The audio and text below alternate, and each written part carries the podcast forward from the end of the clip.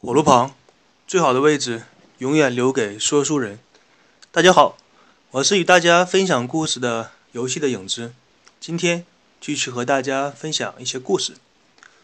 那么在上一集呢，说到国内外的教育的话题，在这里给大家分享两个关于国内教育现实中的实例，大家来体会一下为什么那么多人选择让自己的孩子出国。接受国外相对来说比较科学的教育。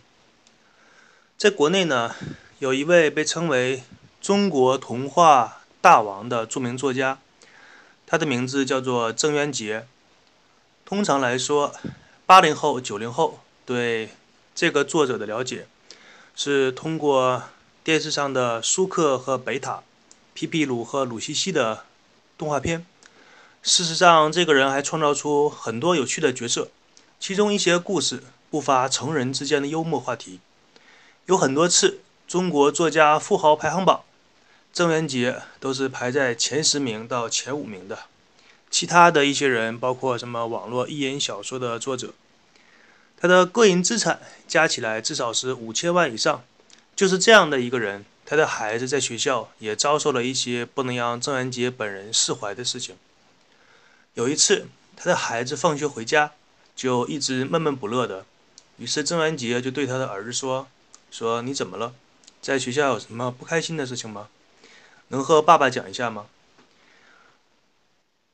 他的孩子想了一会儿，说：“说老爸，我能不去上学吗？”郑渊洁有点好奇，问：“说为什么你不想上学呢？”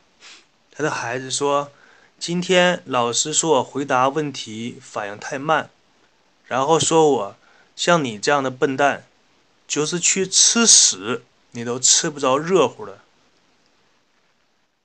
这个事情，如果换在一般的土鳖父母身上，都会说说孩子一顿啊，你是老师为你好，什么说一大堆没有营养的话。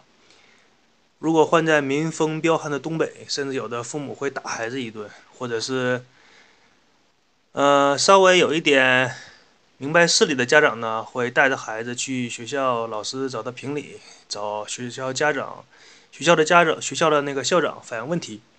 但是作为一个有思想的千万富翁，郑渊洁考虑了再三之后，选择让孩子休学了。还有一个现实中的例子，是我在工作当中亲耳听一个学校的副校长和我讲的。他说，在他的学校里的某一个班级。班主任老师抓住了一个男生写给女生的情书，那是小学三年级的一个班级。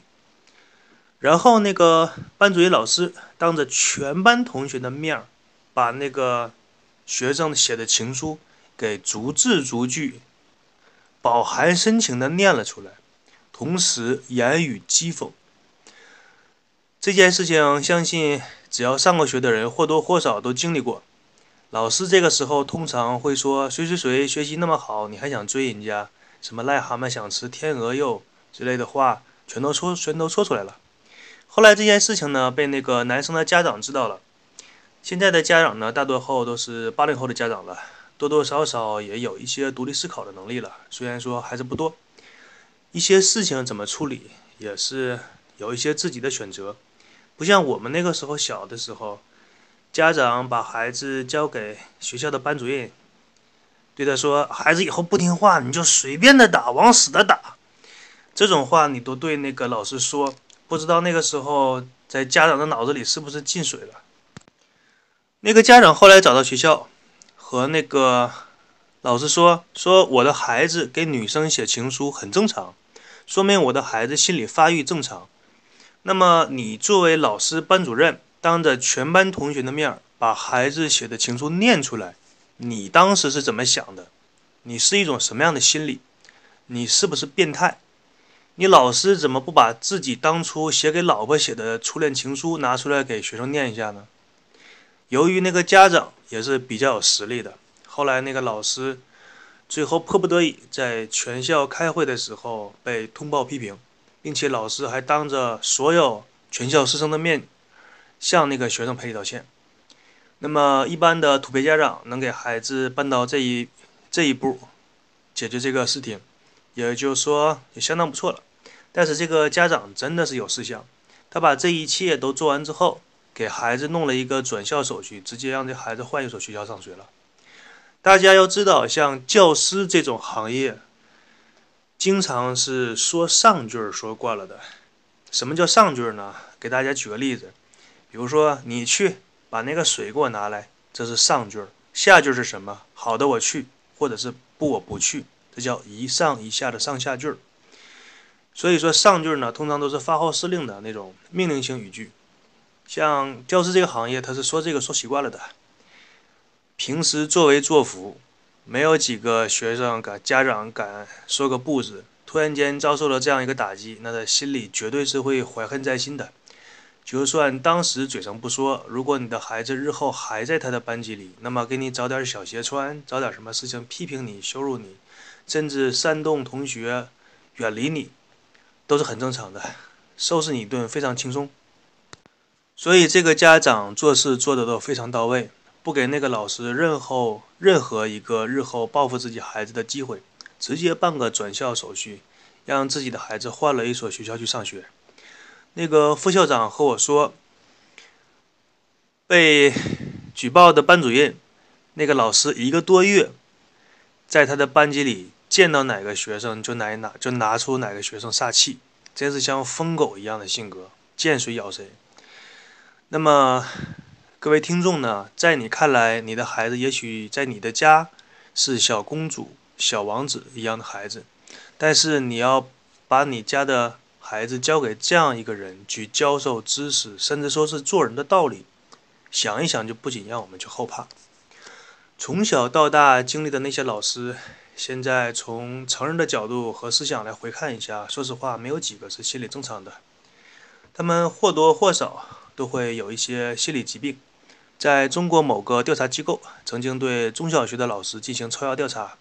心理疾病的那个估算发现，这个人群有高达百分之六、百分百分之八十六以上的人是患有心理疾病的，但是承认自己有心理疾病的人只有不超过百分之三十。这个数据说明什么问题呢？首先，你一个人能够感觉出自己有心理疾病的话，说明你这个人还是有救的，因为你意识到了自己有一些问题需要改正。但是说你有心理疾病，同时又不认为自己有心理疾病的话，那就说明你这个人无可救药了。就像一个人经常犯错，最后都觉得自己的行为不算是错误。那么教师这个行业，在我国一直以来都是被加以很多光环的，什么蜡炬成灰泪始干呐，春蚕到死丝方尽，什么人类灵魂的工程师，主流媒体恨不得把道德加给这个人群。然后在各个层面无限的给他拔高，但真的是那样吗？由于近年来的新闻透明度和自由度跟过去相比要提高了很多，所以像以前老师发生的事情没有被报道出来，现在的都被揭露出来了。比如说一些老师猥亵幼童啊，猥亵小男生小女生，甚至说一些校长领着十几岁的学生去开房。像这样的事情屡见不鲜，更有过分的是一些学校的老师、主任、呃校长拿这些学生的肉体去当礼物送给别人，来换取自己的利益。那么对这些现象呢，网络上有一些人以戏谑的口吻来评论说，很多中产阶级的家庭把自己的孩子辛辛苦苦养大之后，就被别人打个包装当成礼物。用快递送出去了。现在回忆一下，我小时候的班主任老师，虽然没有什么猥亵女同学的喜好，但是绝对是有暴力倾向的。有一段时间，我甚至觉得他有点像那个《北斗神拳》里边那个里边的那些演着奇形怪服的小流氓。记得小学三年级左右的样子吧？那时候我们上课时用的教鞭还是实木的。实实在在用一整根木头做成的教鞭，他当时用这个胶鞭去打我们班上的学生，足足打折了五六根。而且那个时候是夏天，同学们穿的都很少。被打的学生呢，在课间的时候就和我说：“呃，他被老师打完之后，晚上睡觉的时候都不敢正面躺着，因为那个背后背实在是太疼，只能侧身的躺着。有的听众可能会好奇，说这个学生为什么不告诉家长呢？那个提出这样的问题的人，肯定是不了解当初的那个年代。在八十年代初期，许多家长的脑子里是进去进去过水的，或者是用我们老家的话说，被驴踢了，被门挤过，脑子不好，认为呢把孩子交给学校里的老师，老师打也打得，骂也骂得，甚至恨不得杀剐存留，悉听尊便。关于这一点呢，我到现在都不能理解那些家长为什么会有这样怪异的想法。说有的同有的听众可能还会再问说，为什么打折了五六根教鞭之后，那个班主任老师就不再继续打了呢？那是因为幡然醒悟了吗？那怎么可能呢？当时没有人任何人指责你的一个行为，你肯定是觉得那个行为理所当然了，那种。更何况是当时我们的那个心理变态的中年男子，他怎么可能会幡然醒悟？真正的原因是因为负责后勤部的老师和我们的班主任说：“说你这一年的教鞭数量已经领完了，如果你再弄坏的话，我们这边就不给你发新教鞭了。”因为那个时候的教育资源还算比较稀缺吧，像一些教鞭呐、粉笔呀、那个擦黑板的黑板擦啊、每年。每年呢，一个班级领的数量都是有限的。于是，我的那个班主任老师想了想，既然武器不给配备新的了，那我就可以练一练拳脚嘛。有一幕我记得非常清晰，就是一个男生上课的时候淘气，被这个老师一脚踹在肚子上。那个男生由于惯性向后倒去，他的手。下意识地扶住身后的桌子，但由于那个冲击力非常大，足足压倒了三到四趟的桌子，这个力度才止住。而且这些桌子不是空桌啊，那个时候在正在上课，课桌的后面都是有学生坐在那里。这些学生在桌子被推倒的时候，会下意识的用手去扶那张桌子，这样都扶不住。大家就可以想象一下，那个班主任老师踹出的那一脚究竟用了多大的力度。三到四趟的学生都扶不住。后来呢，因为家长把这个老师打学生的行为告到了教育局，学校对他也进行了相关的处理。他打学生就和以前比起来收敛一些了。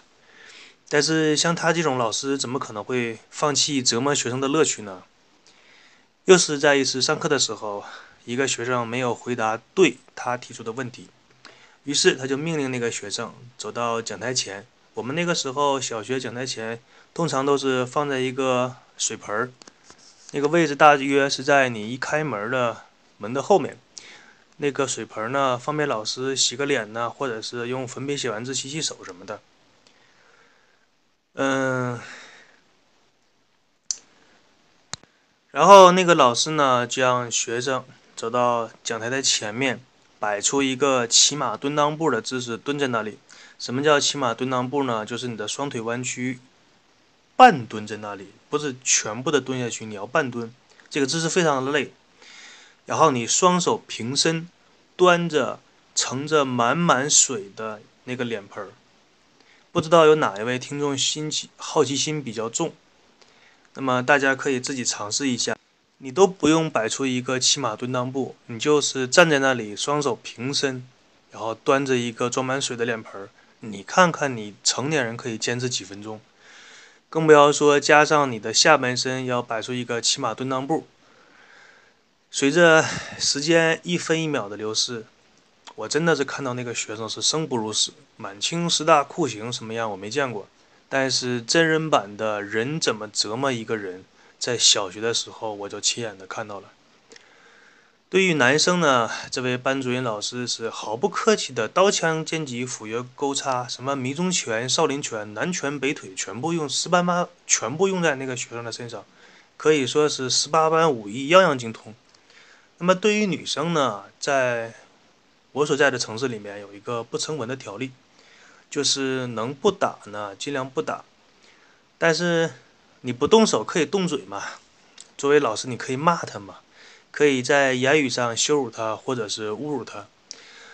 又是一次上课的时候，一个女生在和同桌议论着些什么，然后被这个变态的老师看到了。然后那个老师就像嗑了药一样说：“谁谁谁，你站起来。”然后那个女生站起来说：“你呀，就是一个破啤酒瓶子，全身上下就你那张嘴值钱。你那张嘴值多少钱呢？就 TMD 的值两分钱。”现在再继续想一想，那个老师如果活在现在的话，他应该去当段子手，而不是应该去当老师。这口才，你说实话，当老师太屈才了。中国的脱口秀事业简直是陨落了一颗巨星。他的这些行为呢，现在想起来，除了心理变态，我找不出任何一个可以客观形容的词语。那么，随着时间的流逝，年龄的成长，我知道，宽恕和原谅是属于人类当中的美德。但是有些东西真的是无法被原谅的，就像我说过，刚才的这个小学时的班主任，想起他折磨、打罚、打骂的学生的种种行为，真的只想用一句网络流行语对他说：“愿病魔早一天战胜你。”那么和大家讲的这些呢，国内的教育让我想起了我本人上小学时的。亲自经历过的一个班主任，可以说是关于一个垃圾老师的回忆。那么在下一期呢，我们跳出教育的话题，和大家讲一讲国内外游戏的区别好了。毕竟这还是一个以游戏为主的脱口秀。我是与大家分享故事的游戏的影子。如果大家还算喜欢我的节目的话，欢迎大家点击我名字右边那个红色的按钮来订阅我的节目，这样我更新的时候你就会在第一时间知道。点一下呗，谢谢。